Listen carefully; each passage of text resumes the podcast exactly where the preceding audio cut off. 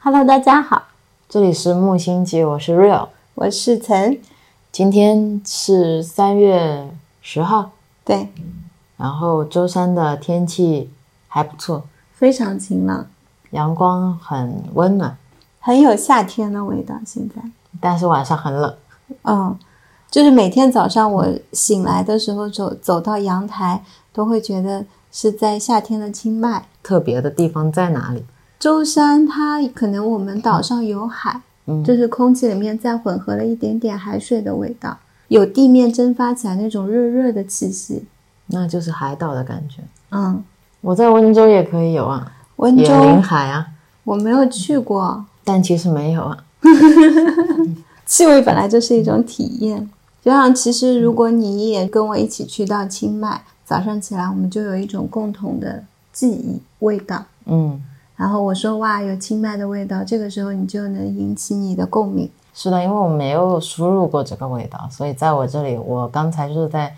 想要把它定义出来，嗯，所以就比较难。如果说我本来就去过清迈，你一说我可能就 match 上了，然后我就说哦，是是是这个味道。对对对，所以现在你可以做的就是记住这里这段时间的气味。等我们去到泰国的时候，到时候再闻到那个味道，对我今天在写关于嗅觉的文章嘛，嗯就是嗅觉是唯一一个不经过丘脑的五感五感之一，嗯所以它可以很快唤醒你海马体或杏仁核里面关于你强烈的一些情绪的记忆。呃，调动了这些情绪，你的边缘系统以后，反过来也可以，因为你的气味的这些记忆都是混合的，嗯，所以很容易让你的这些气味可以在你的记忆里面有更持久的这种留存。它像是呃记忆宫殿里面有单独再加了一个特性在里面。是的，我今天在写五感的时候，我就想，你眼睛能看到颜色吧？对一样东西，对，就任何一样东西都有它的色彩和气味，可能有它触感，然后所有的东西混合在一起以后，但是味道给我感觉它本身就是混合的，是的，一种更复杂的混合的这种性质。嗯就它是就是写的咖啡有非常非常非常多的分子嘛，是的，然后每一个分子单独提炼出来都不是咖啡的味道，但是你把它们混合在一起，你就一闻就哦，这是咖啡的香味。你记得吗？我之前去店铺旁边的一家知名奶茶店，我一进去就说它的清洁没有做好。我嗯，说它的那个隔油池没有好好清洁，嗯因为我闻到了奶油在那个隔油池里面发酵的味道。所以其实味道可以给你提供很多的信息。是看夏洛克的时候不也是这样，拿起来一闻啊，去过哪里？对，嗯所以今天我们其实不是要讲气味，哦，今天是突如其来去扔垃圾的时候，你跟我说想聊兴趣，对，又是在车库，我就毫无准备，一脸懵逼。连思想都还没有过过，对吧？脑子还没有过过，说哎，突然要聊，嗯，我说平平无奇，没什么兴趣。有，哦，你怎么会没我有？觉得会聊兴趣的场合就是一种，你转学，然后老师说、班上来了个新同学，自我介绍一下，我叫某某某，来自哪里，我有什么兴趣。第二种就是你刚到一家公司，啊，做自我介绍的时候一定要加这个特质进去，就是嗯，有时候写简历也要掰出几个兴趣，对什么旅最游，哎最多的就是旅游， 然后什么健身，对对对然后吃东美食对对对。最常见的吧，听的最多了。嗯烘焙啦、烹饪啦，这个我听的还算少，还比较少都。是健身啊、旅游、徒步这种听起来嗯特别正向的。健康的，朋友圈一定要 po 自己很洋气的照片，是的，就会会有一种负担感了。当你讲兴趣的时候，你讲出来兴趣不高级，好像就不好意思是吧？嗯说不出口，一定要攀比，就是这种感觉。对，它好像变成了一嗯项像技能一样的东西。可是大部分人也接受自己没有兴趣啊，嗯，有时候是为了找兴趣去找兴趣。是是对兴趣很不公平，我在几年前啊，三四年前吧，也不算久远。那个时候，也是一个没有兴趣的人。你知道我第一次那个，嗯、觉得兴趣这个东西成为我的一个困扰，是因为我去上那个英语课，英语补习班，嗯呃，那个老师就问嘛，他说：“那你们自我介绍的时候一定要加上兴趣嘛。”嗯，然后同学都特别多啦，怎么怎么样？然后他问我有什么兴趣，我好像就突然不知道怎么定义这个兴趣。嗯英语词汇嘛又比较有限，嗯然后同学说了音乐，老师就就还得要再问你喜欢哪个明星或者是哪个音乐家，嗯是的，你为什么喜欢他？是的，然后就对我来说，就整一个语言表达系统就是堵阻塞。那次回来之后，我就引发了我的一个思考，嗯就我在想，怎么大家都有说喜欢音乐啦，喜欢干嘛？我好像似乎是不大有一个东西我非常热爱，嗯因为我定义兴趣是这个，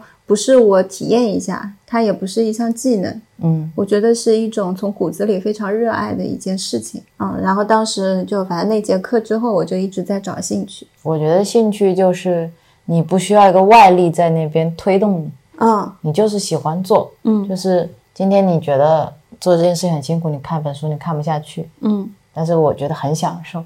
我可以花一个下午一整天的时间都做这件事情，我也不厌烦，嗯，而且我可以从中获得乐趣。是的，你是这样的。对啊，就是这样子的状态，就是你喜欢做的事情，你愿意一直做。兴趣这个东西，我我就我就从来没有把这些东西定义成兴趣，嗯它都是我生活的一部分嘛。如果别人问我兴趣是什么，我就是说我热爱的东西是什么，那我就会说我热爱生活，嗯热爱生命嘛。那但是很多时候像，就像你说的，我觉得最呃诡异的、吊诡的地方就是兴趣这个东西，大家都说有，但是经不起推 敲， 就是这种你问不他能深问。对，那具体喜欢哪一个，他就哑口无言。你要问我喜欢什么，我说喜欢艺术，然后你说你喜欢哪个艺艺术术家，家然后我就在那小脑子里有什么艺术家，哦，对达对芬奇，然后他就说那你喜欢达芬奇什么？然后蒙娜丽莎，你觉得这幅画好在哪里？对往下说不下去。那如果说问你一个偏门一点，你说你喜欢什么？我喜欢，比如说蒙德里安、嗯康定斯基，或者你在说呃，比如说我喜欢杜尚，当别人问起一些名字你可能没那么熟悉的时候，他可能还不会往下问。嗯，但如果他真的往下问了，你可能又一脸懵逼，没准备啊。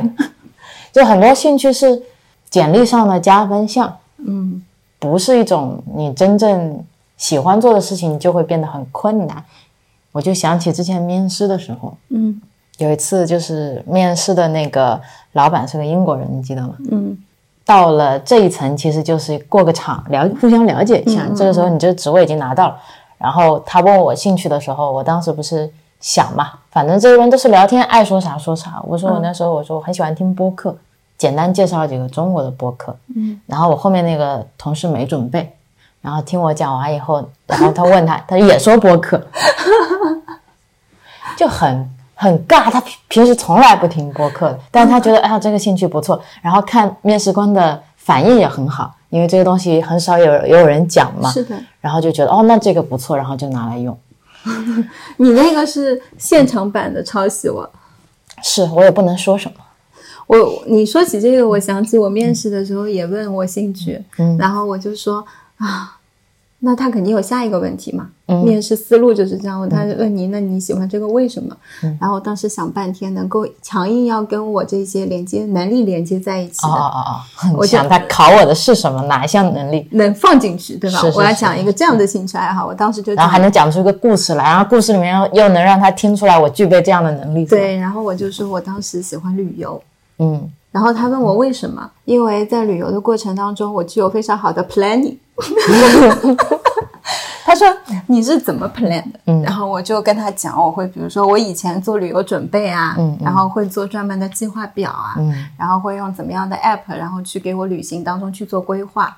然后我特别跟他讲，我我这种规划其实不是说为了规划我今天要去哪几个旅游景点打卡，嗯我只是大致的安排一下我当天的这天我在哪儿，这天我在哪儿，嗯因为我希望中间这些天里面的活动它是留白的。我可能今天起床想又干嘛有一些留白的艺术，想对吧干嘛干嘛，就不想让他又觉得我这个答案是非常的靠近那种应试的，又不想让他觉得你这个人太过死板，然后非常的就是呃，有计划、p l a n n i n g 很好，但是又很 flexible，就是那种感觉。对对哦对，我是不是很不 错？然嗯，后 对，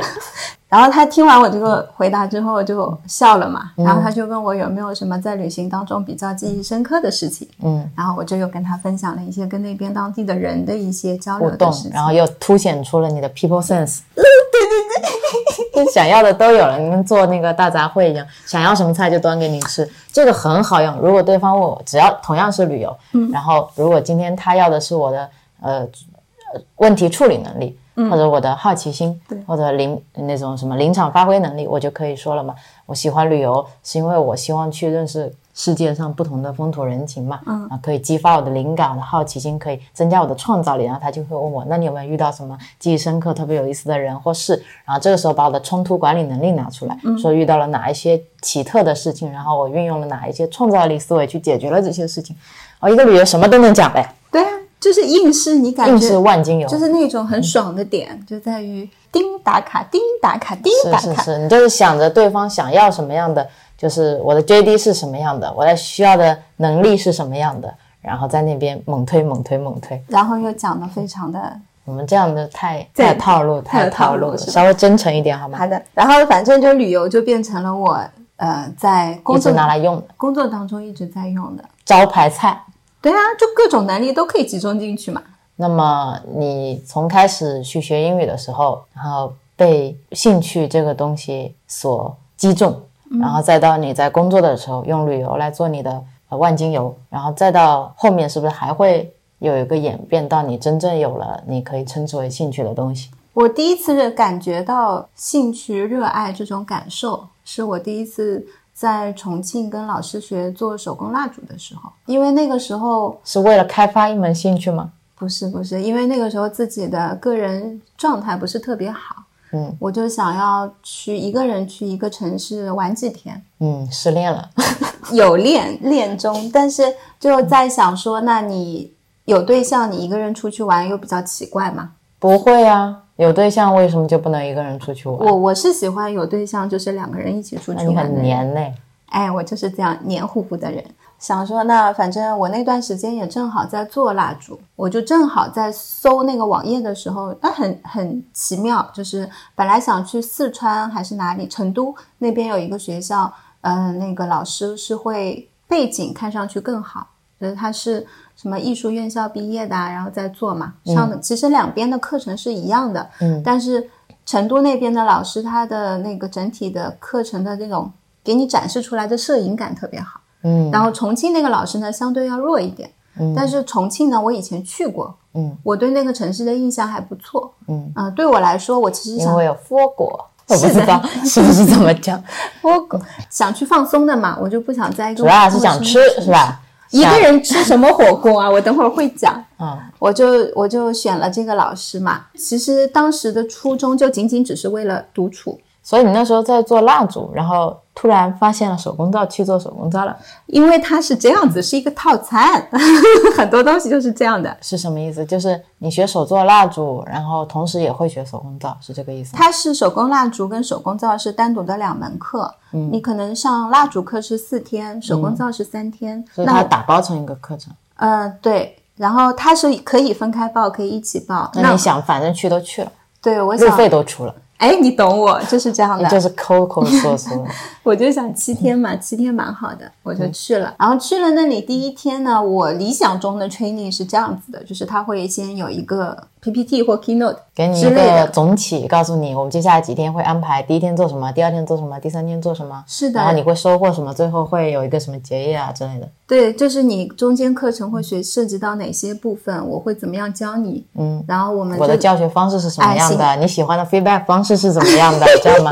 对对对，我就是这么想。结果去了那边之后，没有我想象那样，就是直接进了老师的工作室，干就行了。嗯，然后他就已经给你工具都准备好了。嗯，然后直接有手册，这点是好的。然后他会跟我讲，我你要在这四天内要做这些款式。就是大家都是成年人，上手就好了。对，然后我也以为他会跟我介绍，比如说你像做蜡烛蜡嘛，有很多种，你要怎么怎么怎么怎么怎么选？每个蜡是什么样子的？对，然然后后从它的起源啦，对或对，者历是史啦，啊、结然后构啦，对特性啦，没有的。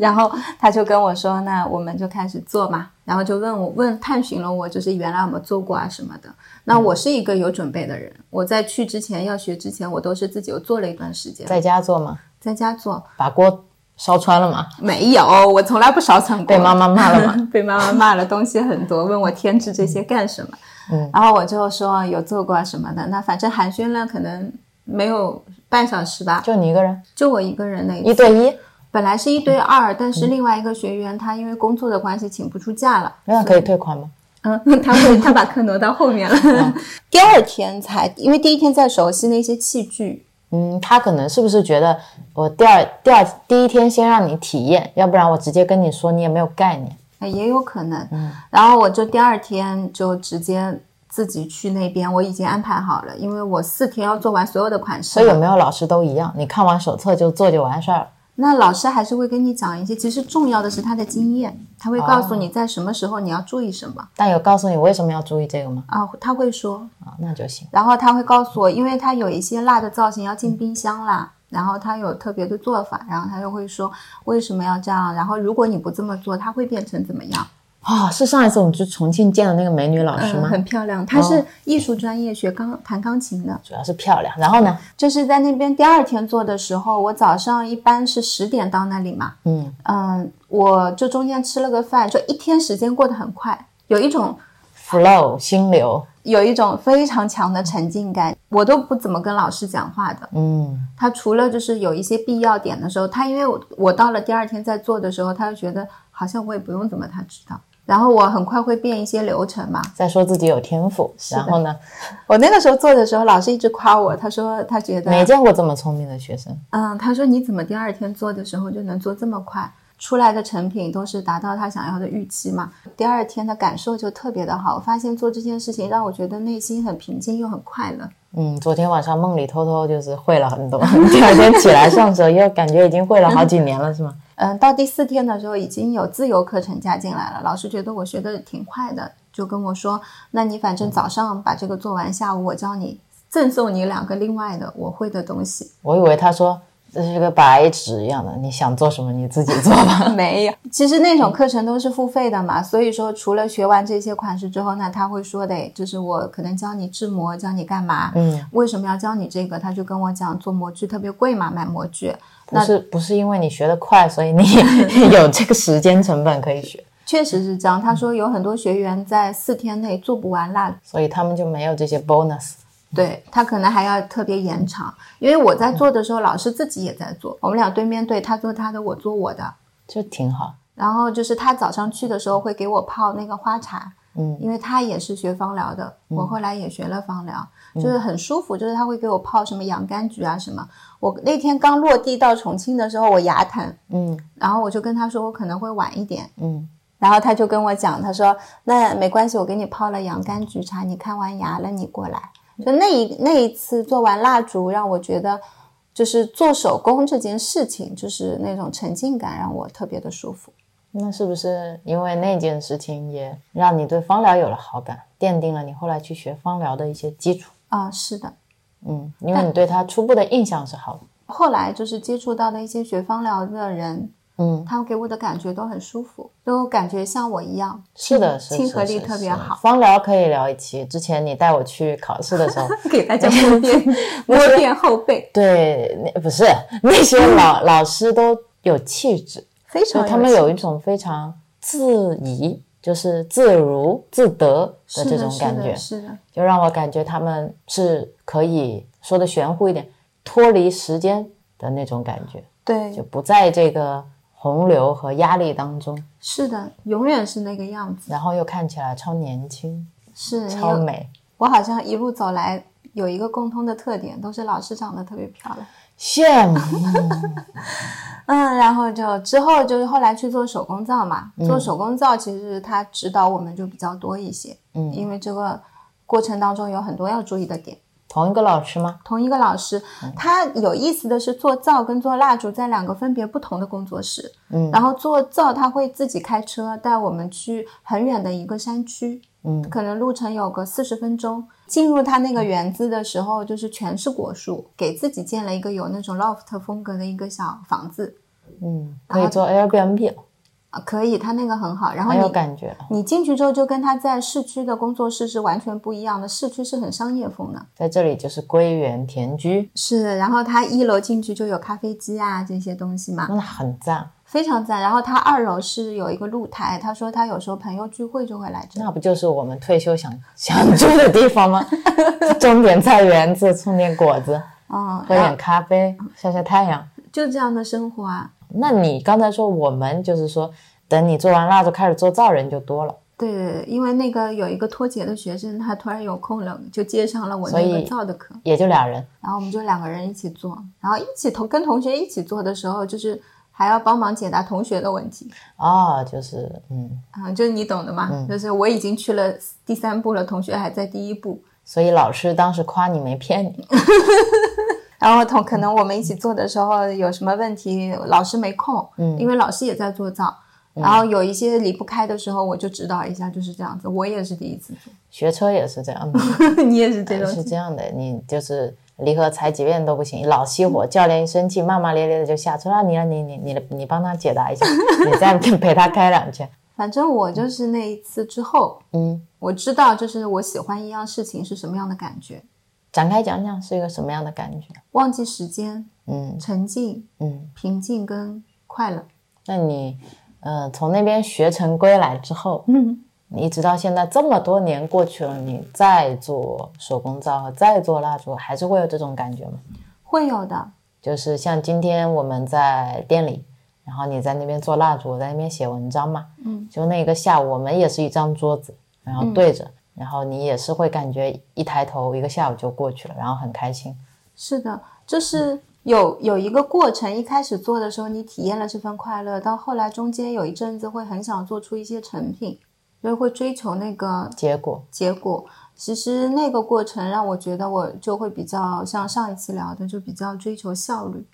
有一个目标，我今天要做出几款，嗯然后有有一些是我熟练的款式，为什么今天没有做好？嗯总是在那边复盘。嗯，但我现在像今天下午在那边做，我其实是打破了我之前的一些方式。嗯我在做一些自由式蜡烛的时候，我会去看说它什么样的情况会发生什么样的变化，这个变化是我会从另一个角度去欣赏它。嗯然后像以前有一些蜡，我是不会用在造型蜡里面的，嗯我今天就有尝试。嗯然后我想说，啊，嗯我说只有这种蜡能够做出大卫脸上的那种纹路，因为它在我倒的时候温度渐渐会降嘛，嗯，所以它就会有这样一层一层。像大豆蜡和其他的蜡它达不到，所以只有棕榈蜡能做到这一点，是的，因为它比较受温度的影响。所以你现在是更加了解了每一种蜡，了解了这些容器，然后了解了大卫想要什么样的感觉以后，你才能把这些东西找到一个平衡。对，而且今天下午我也蛮沉浸的，因为其实也没有说我今天一定要做多少个，是然后我就想说今天就把自己喜欢的东西拿出来做一做。是，本来就是今天是一个创作 day，嗯然后就是说，今天用颜色的时候也是，我想说，哎，好久没做黑色的东西了，那今天做一些黑色的东我西。可太喜。欢黑 色了。然后再调色啊，干嘛？有时候调浅了，我觉得啊浅的也可以看一下嘛，嗯，就不不是说非得要到达那种，饱纯和黑度，嗯，嗯、你才会一定觉得好看。或者那样的黑才叫黑。是的，就是给自己在这个兴趣之余多了一一份放松之后，嗯，会能看到更多的一些美。是这样，退一步海阔天空嘛，嗯 老话。在现在做手工，我会让自己更多的放下这一些结果跟追求。是，如果说今天你做这个手工，你没有做到五十个，嗯你还是开心。对，如果说今天你做了做了手工以后没夸你做的好看，你也还是会开心；是啊。没人买你也还是会开心。对，嗯那就对了呀。你像我也是一样的嘛，我写文章没人看，我也 我也爱写。你就让我在那边写，我反复琢磨这个文字，我在改这个词，我就是开心，工作狂，超级工作狂，啊就是可我以批斗们我了。我们的页面，真的我们的页面你们可能都还来不及看，我们都会快要到三点零、四点零，迭代很快，非常快。就今天一进店，哦嗯呦，突然想到，觉得这个没有很好，马上改。但是最麻烦的事情不是我去改，就是改它的那些就是创造力，还算只能算百分之五十，更多的是重复机械式的上架，嗯， 那还要再赚到百分之五十。然后比如说我今天要塞棉花了，然后你在那边上架，就在上面看着你，等你等你上完了之后，我们塞完棉花，我说塞棉花的时候你还在上架，就是这些我们叫呃产品详情主页，嗯，介绍，每次看的时候都会想怎么样看你会更喜欢，嗯，然后看完了之后哪里可以优化，我觉得哪里不舒服，哪里位置不好，哪些东西没讲清楚，你就会想改，改完或者一些排版也会想改，但是这改起来麻烦就是我只要这个页面改动了这一个字或者这这个排版，全平台，对，全平台都得改。可能同一个页面，我在不同的产品中用到了，我又都得改，就是好想写个脚本一键一键全改，全改，但是他们之间的一些接口又全部都是互相不通的，就你也很难达到这个状态。就从昨天晚上一直上架到今天早上才全就部昨弄完。天，昨天到躺到床上了还在搞，哇，我真的当时我觉得天哪，真的是这么热爱工作，现在没有什么 KPI 啊它对我来说不是工作，啊、就是一个文字的迭代，嗯，就是我要让这个东西变得更好。那如果今天我把它写出来了，我就要写到让自己满意，嗯，就是这个状态。至少当下我看着我觉得 OK 才可以。如果说我今天已经把这个东西改掉了，然后还有那些老板的，大家还在看那些老板，我就会觉得很难受。啊，难怪我希望大家跟我是同步的，虽然其实也没有人在外面看， 但是你还是会希望你所有的东西都是跟你现在的心境是吻合的。嗯，广告时间，有什么广告我们没我有，们自己的广告， 现在又不掐饭，自己的广告。我听听你的口播。木星记，木的意思是火炙燃烧的意思，它可以带来光亮。我们叫木星记，是希望再微弱的光亮也可以穿越星际。我我我想了很多个版本来解释我们这个词，嗯，之前有讲到很多，像木是燃烧带来温暖，对吧？嗯，然后星际代表宇宙是浩瀚，我们喜欢温暖光明，喜欢火，因为我们制造很多带有光的蜡烛，是然后我们又心向宇宙，我们很喜欢自然，喜欢这些宇宙带来的这种浩瀚感，然后可以时时提醒我们人类的渺小。这是我第一次去想这个词的时候，我自己脑子里面浮出来的画面。嗯，那时候更多的就是光明和宇宙，它是两个分开的东西。嗯，但有一天我突然就通了。对，有一天就是在写播客简介的时候，嗯，然后我在想在介绍这个东西的时候，他们突然就自己连接到一起了，很奇怪。在这里要跟大家说，所有你们看到的文字，大所多有都的是文案对 real 在做。都是我像压面机一样压出来的，就就是坐在那边想啊想啊想啊想啊，那你写很快，就突然灵感来了，我看你腾腾腾写完，它就是会不停的冒出来，不停的冒出来。就比如说淼淼，淼淼的那个香味。香味，它的灵感不是来源于呃《Universe for Nothing 那》那本书，就是就是很诗意的一本书，讲的就是我们人、我们所有的人身上都都是来自于宇宙大爆发时期的时候那些原子嘛，嗯，就很美很诗意。然后我们在想象它的时候，又想象它温柔的一面。你想它是一个摘摘鲜花的人姑娘，或者是一个人，然后或者是一个美男子，对嗯吧？然后你就想象他穿梭在一个花园之中，然后闻到了一些花香和清香，嗯，然后他的最初的创意灵感又来源于宇宙，嗯然后那天坐就在坐在那边想文案二点零的时候，突然就想，就是我的宇宙就是一片花园，我的花园它就是我的宇宙，就是瞬间就会有这种连接感，还嗯蛮蛮奇特的。大家要去看我们商品详情页嗯的那一些创作灵感啦，然后我们的那一些文字其实都很是美。呃，也嗯嗯，如果你要这样说也可以，就是 都是你的一些过往的积累。就你看了很多书，听了很多歌，你了解了很多七七八八的东西，然后他们会在某一个时间点，在你需要的时候，在你的脑子里面可能连接起来。这个 A 元素连到 B 元素，连到 C 元素，连到 D 元素，然后串成了一根线，然后突然亮了。嗯，就就是那这个种感灯，噌的一下一一排路灯都亮了。但是这个的前提就是你要在脑子里面积累足够多的元素，所以这就是我的兴趣。我的兴趣就是去积累这些元素，哇，你好酷！哦所以我是很有好奇心的一个人。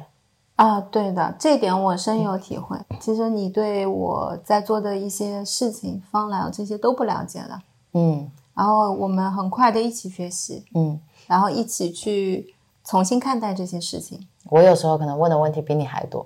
对你为我什么这样做？ 对对对，然嗯后有时候我觉得，比如说今天去学，老师可能也不讲那么清楚，嗯他要跟你说这个东西就是这样的。那在我脑子里，我不会去再过说为什么是这样，我一定会问为什么是这样，为什么不是那样的？嗯，然后我就过去了。现在变成我也会问为什么，我觉得一个好奇心就是它给你带来这种质疑的能力，那这个质疑的能力，我觉得有一种苏格拉底时期传达下来的这种辩证思想嘛。嗯嗯，它我觉得极大的推动了这种哲学的进步啊、科学的进步啊就好了。这是一个非常骨子里的东西。嗯，你看待任何事物，如果都带这样的角度去想，会更清醒一点。清醒给我带来一种很自由的感觉。嗯，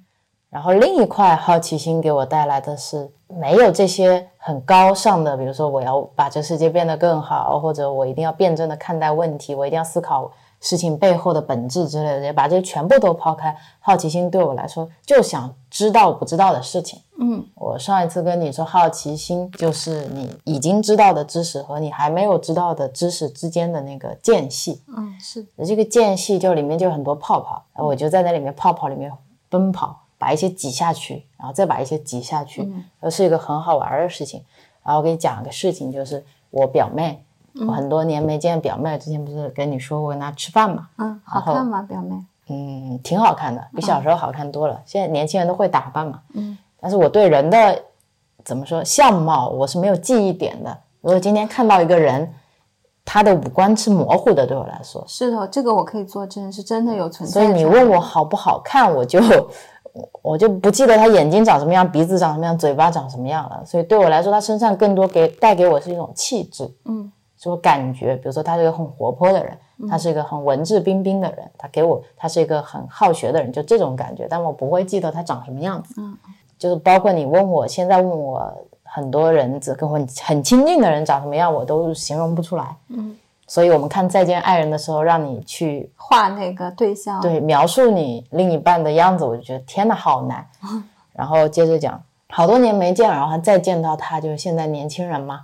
嗯的想法跟我们很不很不一样。嗯，然后他说自己在追星，一个不知道泰国哪里的明星嘛。嗯，然后我就会问他，那你追的这个明星、呃长什么样子啊？然后他就把手机桌面给我看嘛。嗯，我说那你为什么会追这个明星不追别的明星？然后他会跟我讲一下嘛。我说那你追这个明星，比如说你获得了哪些东西？嗯，没有问这么大的问题啊，会更细节一点。他会可能无意间说出，呃我在追这个明星的时候，嗯、去了一趟泰国，跟我好朋友，然后就说那个朋友也喜欢他吗？他就说那个朋友是我在参加他的这个粉丝俱乐部的时候认识的。然后就说那那个粉丝俱乐部是在哪里？它的规模有多大？我说那一般都是什么样的人会去？你在那边会发言吗？你在那边有有归属感吗？然后那你为什么会跟这个朋友在那个聚会上认识，而不是跟其他朋友在那个聚会上认识？然后那个活动上一般都会做什么？会会有签售吗？然后真的问好多就是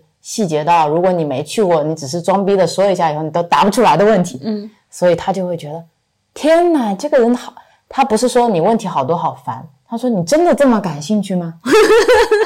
他从来没有人对这件事情这么强烈的表现出兴趣。啊，但是我不是说我多么热爱追星这件事，嗯，我就是好奇，嗯，就好多事情我真的就是想知道。所以那一刻他反问我这个问题的时候，我才觉得我有点不对劲。就一般人可能哦，你喜欢这个明星啊，就这样，啊，对，最多再看一眼桌面，哦，长这个样子蛮挺好帅的，看的。嗯嗯，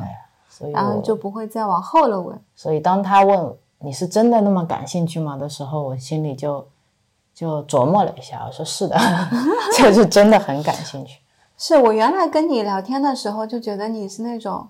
追根究底、打破砂锅问到底。不知道一些我想知道的东西就难受。你又是那种呃，让我会很明显感觉到你有那种强烈输出欲的人，呃，是话痨，嗯、就噔噔噔噔噔噔噔你噔，就是我身上有开关。你今天要是跟我聊到了一个点，就戳中了那个开关，封印解掉了，我就可以跟你说半天。嗯然后如果一直都是没戳中那个点，我可能就一直听，我会大部分时间处于聆听的状态。是的，你做聆听者也是非常的好，就是基本不讲话，都在听。就让人觉得我这个人好像很不感兴趣对这些事情。就是最初我们一起在这儿创业的时候，觉得孤独， 在一个空间里面有人可以沉默，这么沉浸于工作，然后可以完全不跟你对话。因为我那个时候在写东西啊，我在思考东西的时候，五感好像都关闭了。嗯，就包括现在也是这样，就是你如果在写东西，我觉得你是一种创作的状态，我能感觉到你的那个脑子是一个高带宽运输的时候，高速运作的 CPU，感觉你耳朵在散热。 过过烫就是电脑就就现在新的那个 Mac 装了 M 一以后啊，动不动发热。真的就感觉你那个头脑里面哗哗哗哗哗在转，然后坐你对面。是是这样的，因为我要收集大量的数据嘛，就比如说我之前写小红书的那些，我要去看，可能一个下午会看上百篇的论文，嗯，看完以后我要把论文里面跟我的这边有关的精炼的内容都提炼出来，嗯，提炼出来以后，我还要把这些全部都整合，嗯，就是我可能写一篇，他不让我超过一 千字嘛，然后我就写一篇一千字以内的文章，我可能真的要花一下午，嗯，所以这一个下午我都是在咀嚼这些东西。是然后你还疯狂的输入，然后才要疯狂的输出。如果真的是一个是一个 CPU，可能就是会过烫，或者宕机的，有时候宕机。然后你也是我见过最 Open 嗯， relationship 那种，不 是，就是你的思想是没有特别的限制，就跟你聊什么都可以。啊，这一点是，所以别人失恋都找我聊，因为觉得跟我讲什么都不不过分，跟我讲什么出轨啊，跟我讲什么就是在道德底线下的东西，我也不会特别表现出惊讶，我会谴责，但是我不会表现出惊讶。就以你跟朋友之间聊天，我也很欣赏你，就是你会对一些错误的事情或者你觉得不对的，会直接发表自己的观点我觉得不对，啊。我是这样的，或者是我觉得不是这样的，就是就像我们这么多年了，嗯。你依旧是我现在讲到一些东西，如果你觉得观点不认同，你就会去表达我觉得你刚刚说的不对，啊，我或者是我不是这么想的是，啊，你这一点我觉得非常的好，就是应该要有这样的一个判，但是我说这样的话，一定不是不是在不是在情绪层面的对对立，我是在希望我们可以达成更好的共识。对，哦然后你有时候会再通过一些深入型的问题再问一下对方是不是这么想的，所以在我提出这些问题的时候，我有时候会不太好的，就是我不会去衡量我们俩之间的情感是不是坚实到了我可以这样提问的状态。嗯所以我不管是你新认识的朋友也好，还是已经很久很久的朋友啊，我可能都是这种方式去是的对待是的。我没有一个嗯普通朋友模式、亲密朋友模式，就有时候这样会让很多可能不熟的人，嗯，或会者比较敏感的，呃，对，主要是比较敏感的人会觉得我的行为模式很奇怪，但我很欣但赏，我不介意， 我很欣赏你那个不分层级的相处模式。因为这是我最真实的状态，嗯我最舒服的方式，我也在这点上挺自我的。不自我啊、我们在聊兴趣，怎么啊感觉在聊我这个人的个性、性格？呃一部分吧。但这也是分不开的，是也就是这样的性格、这样的特质造就这样的兴趣。你觉得最有意思的兴趣是什么？这个问题可难了，因为我一点准备也没有。现在脑子里面，你知道吗？荒草丛生， 就是那种感觉火刚烧过。然后我说有没有人，呃，有什么知道的啊？没有一个人举手，就所有的人都低着头。你分享这个兴趣，就是我迄今为止听到过最有意思的兴趣。真的吗？真的，所以有时候你跟我聊天，没有任何预期，突如其来的聊天，也是能激发一些有意思的想法。对，就像你今天问我烘焙一样，我从来没想过我对烘焙是什么看法。马上问我也能马上答出来，那一刻可能就是自己最真实的反应，因为你也是不管刮风下雨，每天早上起来做的第一件事情，就是去做呃做好吃的蛋糕，你会特别开心。然后你你遇到的最有意思的兴趣你呀、啊，就是我啊，啊，我这也算有意思的兴趣啊。没有人能超越， 谢谢你，迄今为止。谢谢你，那就是你身边的人不够有趣，嗯、那大家要是听众朋友们有听到更有趣的，那多的去了。可以跟我们分享，开开眼界嘛，是吧？现在我身边主要就是你嘛，我见识到啊的那些不是在身边的哦，就是你看看剧、看看电影、看看书，嗯刷刷刷刷圈也行，看到那些有意思的兴趣还是多的。你那个好朋友他超爱看电影，那个他的兴趣也很厉害，就是看电影啊，就是看电影啊，但他看好多年好多部，我们多少人都是这么成长过 的，我们这一代人都是这样，从小拿着能小小手机，嗯，呃，国产的那种什么 CCT 以前叫，然后那个屏幕分辨率极低，一百二十二、一百二十八的那种分辨率都能看，然后再换到 MP 四小小的，然后再换到 PSP，哇，那时候在 PSP 上下了不知道多少的剧和电影，那么难操作的界面照样看。我就没有这样的体验。然后小小时候还去旁边的那种碟片店去对租租碟。我那时候是寄宿制学校，那时候在在初中的时候，封闭式的，一个月只能回家四五天那种，然后一个大巴车把你送回家，我就会在家里买个那个小霸王，嗯，然后在里面玩小霸王玩一天，然后玩好了以后就去隔壁那个去租一块钱一张那种碟片嘛，嗯，零花钱全部都花在这，没几块钱。那个时候没有分年龄限制的，嗯，你还小嘛，但是人家做生意不管你了，然后租回来都是香港的那种什么黑社会大佬啦，然后一定有什么黎黎姿、佘诗曼，那时候看了很多，啊然后带回家看好多那血腥暴力啊，哦，然后性啊，就嗯，学了不少，学了不老少。 学了不老少有用的知识。对，学了不老少无用的知识，到现在没用上的知识，就你看很多，然后再接收很多呃西方、美国的文化嘛，英国的文化，就是这些东西，慢慢慢慢一点一点，就塑造了你自己的形态。 那我们今天就聊到这里啦。所以我也没有说出最有意思的兴趣是什么有啊，你刚才那个脑图就超有兴趣啊。啊！你问我，我身边的那些有意思的，你下次想起来，再下一下几期再补嘛。行吧，挖个坑吧。好嘞，拜拜，我们下次见。好的，再见。 There's so many things that make me happy. I could go on and on. Radishes, cabbages, holding hands and getting packages from my friend John. Horses, birthdays, popsicles, and watching my dog play on the lawn. There's so many things that make me happy. I could go on and on. Strawberries, bare feet, swing sets, watching my baby brother yawn climbing trees and not skinning my knees. Grilled cheese made by Uncle Don. Butterflies, pretty birds, rainbows, and frogs sitting on a log. There's so many things that make me happy. I could go on and on. When I'm feeling frustrated, mad, or just a little bit sad, I can think of my list of happy, and then I get so very glad. There are so many things that make me happy. The list goes on and on. But now I want to know what makes you happy. I bet your list is just as long.